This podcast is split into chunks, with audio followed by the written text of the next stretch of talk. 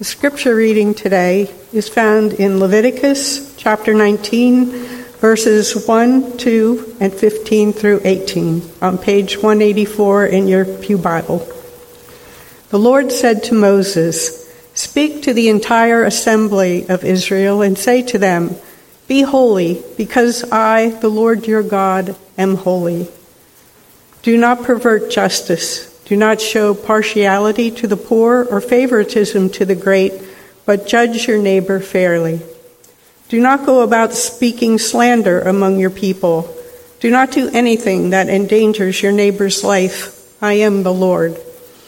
Do not hate a fellow Israelite in your heart. Rebuke your neighbor frankly so you will not share in their guilt. Do not seek revenge or bear a grudge against anyone among your people, but love your neighbor as yourself. I am the Lord. The New Testament reading is found in the book of Matthew, chapter 22, verses 34 to 46, on page 1535 in the Pew Bible.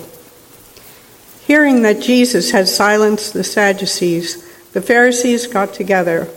One of them, an expert in the law, tested him with this question Teacher, what is the greatest commandment in the law? Jesus replied, Love the Lord your God with all your heart, with all your soul, and with all your mind. This is the first and greatest commandment. And the second is like it love your neighbor as yourself. All the law and the prophets hang on these two commandments.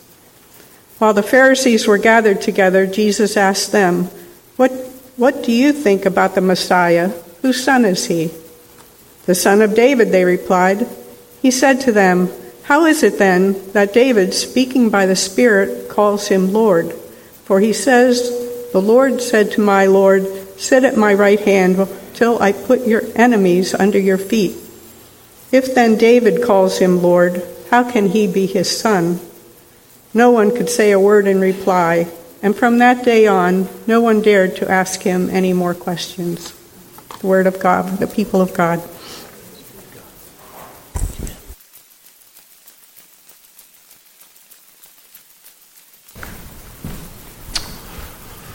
Would you pray with me this morning?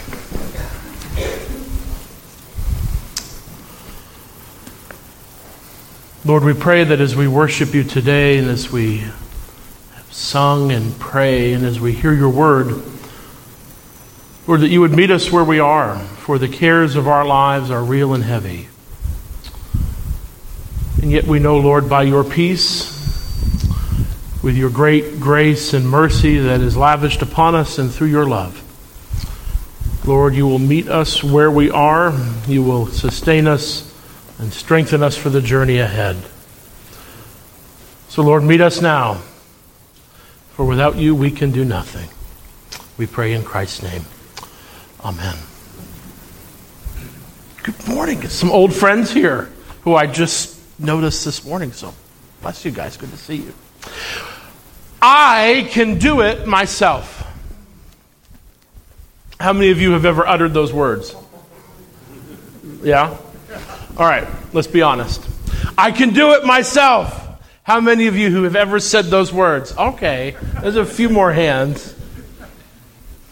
Favorite phrase of kids everywhere and some adults too. I remember visiting a friend up in the middle of the woods of Maine and sleeping in a tent outside that night because there was no room in the house. And I had my tent that I meant to put together. And my friend was with me, my friend Davy, who's a Navy veteran. And he kept saying, Let me help you put that tent together. You know what I said? I can do it myself. I force those poles in through the spots in the tent, and I'm working at trying to get it set up, and it, it looked good enough. So, you know, nighttime came and finally it was time to go to sleep and got in the tent. And I got in there. You know what happened? It started to rain. And within five minutes, guess what happened? That tent fell right in. So, you know what I had to do? I had to go back inside, wake up my friend Davy, and say, I need your help. I couldn't do it myself. Now, maybe it's putting tents together. Maybe it's trying to assemble a piece of furniture. If you really want to test a marriage, try to put together a piece of furniture. Maybe it's other things in life a health concern, the loss of a family member, change that is unwelcome. And sometimes the impulse in life is to say, I can do it myself. I can do it. And yet, there is a theme all through Scripture. Theme in the Scriptures that Anne read for us this morning. And you know what it is? That we cannot do things by ourselves. We can't. It's not how God made us. Whether it's putting together a tent or making it through a journey of grief, we can't do it alone. We can't do it by ourselves. When you go to the book of Leviticus, a book that we looked at briefly a few weeks ago when we were looking at the theme of holiness, Leviticus contains all sorts of laws, 613 laws that God gave to his people. And so often for us as Christians, we get to Leviticus and we get hung up. And sometimes we breeze right through it to get to the action. And yet there's a reason that God gave his people all these laws. And there are moral laws, there are uh, juridical laws, that is, laws that would govern how the people would live together in community and what they could and could not do. Then there were, were ethical laws and liturgical laws about how they were to worship God and what they were to wear and where they were to go and what the, what the worship space was to be like. And God gave them all these laws to set them apart as a holy people. And over and over again through the laws, whether it's an ethical imperative or a judicial law or a moral law, you find this theme of love. There are all sorts of laws about how uh, the Israelites, these special chosen people of God, were to treat foreigners. And it wasn't just to give them laws for things to do, it was because love demanded that they treat their neighbor in a particular way. God gave them all sorts of laws about how they were to worship so that they could be formed and shaped by God's love, God's love. Love is a thread that weaves its way all through these laws. And as Melissa reminded us in children's time, over and over again in the Gospels, we come to these stories and we find that religious leaders have gotten together, often in an attempt to trap Jesus. They're looking for a reason to be able to haul him before the religious leaders and to accuse him so that they can finally be rid of this pesky man. And so some come to him and they say, What is the greatest commandment in the law in order to test him. And what does Jesus say? He quotes the book of Deuteronomy Love the Lord your God with all your heart, all your mind, all your strength. This is the first and greatest commandment. And the second, love your neighbor as yourself. All, Jesus says, all of the law and all the prophets, everything in the Jewish tradition hangs on those two things. If you take love out of the equation, then it is just rules for rules' sake. Everything hangs on loving God with the totality, the entirety of your being, and loving your neighbor as yourself. That pushes against this impulse that we all have I think I can speak for all of us. The impulse that we all have to say, I can do it myself. Because whether or not we say those words aloud or not, so often, so many of us, even Christians, live as if we do. That we can do it ourselves.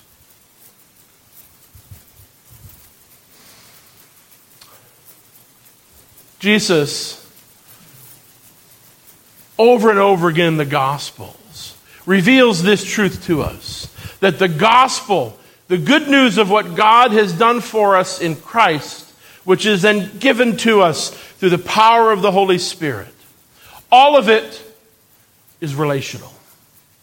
It's all relational. It's all about relationship. Our relationship with God being restored so that our relationship with others around us can then be rectified and made right again. It has to be in that order. There's a reason loving God is the number one commandment. Because if that's not right, none of this is going to be right either. Because it is the love of God active in our lives that flows through us that allows our relationships around us to then be ones of goodness and kindness and empathy, real love.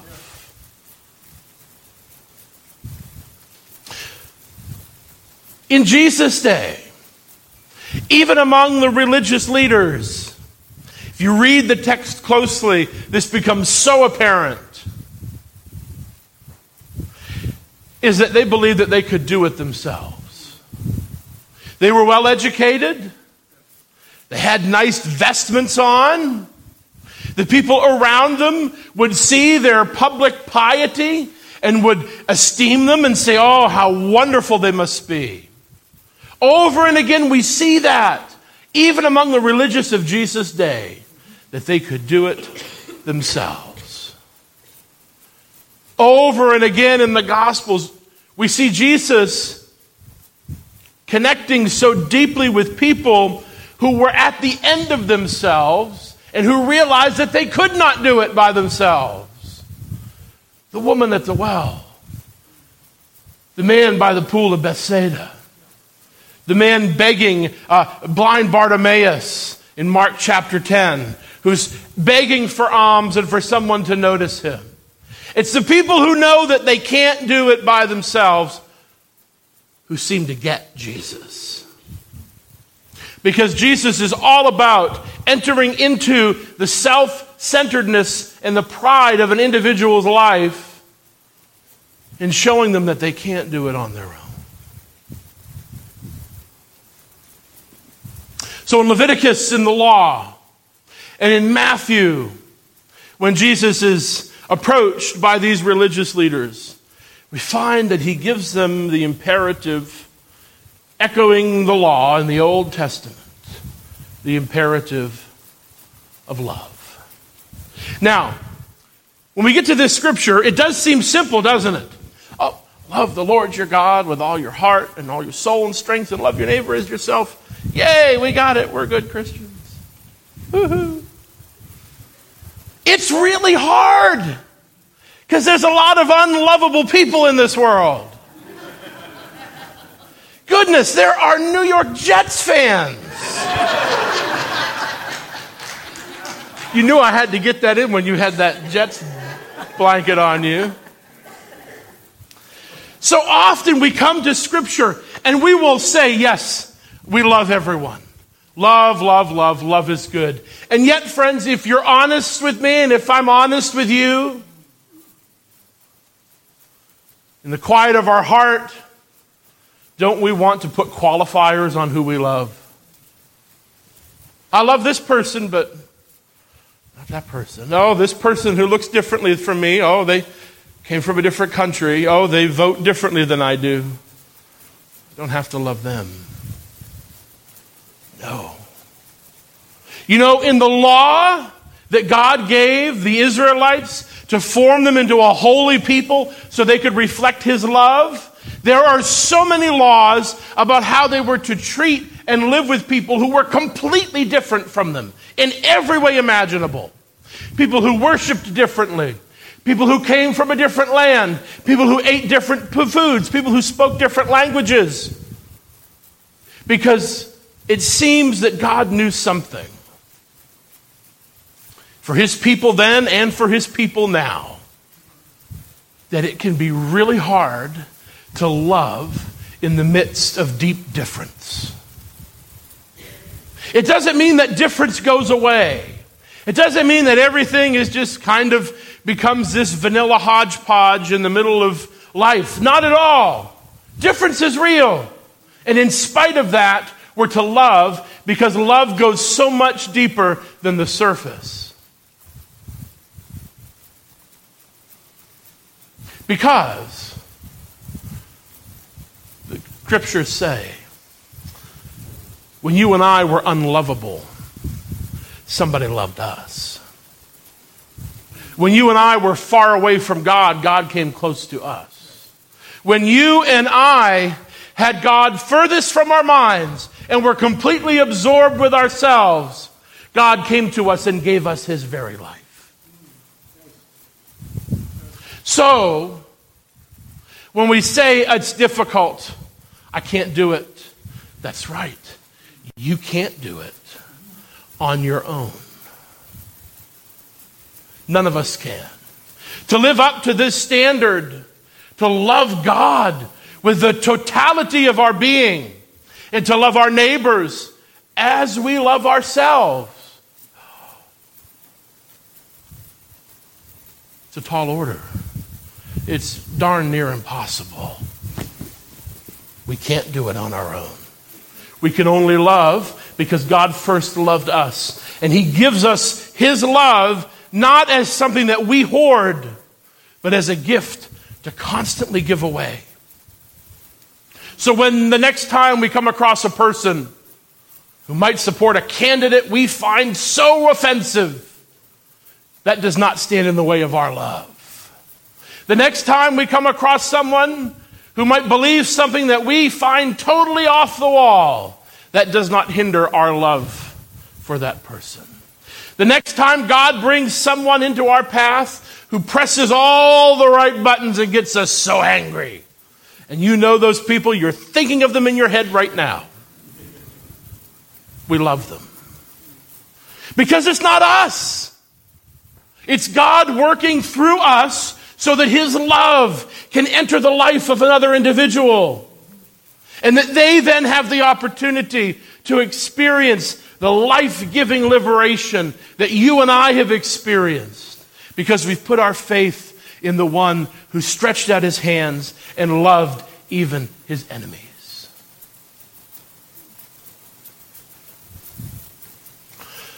Friends, love this imperative to love God and then to love our neighbor as we love ourselves, to look out for the needs of others over ourselves, to, to in echoing Paul's words in Philippians chapter 2, to put the mind of Christ on that esteemed others more highly than himself.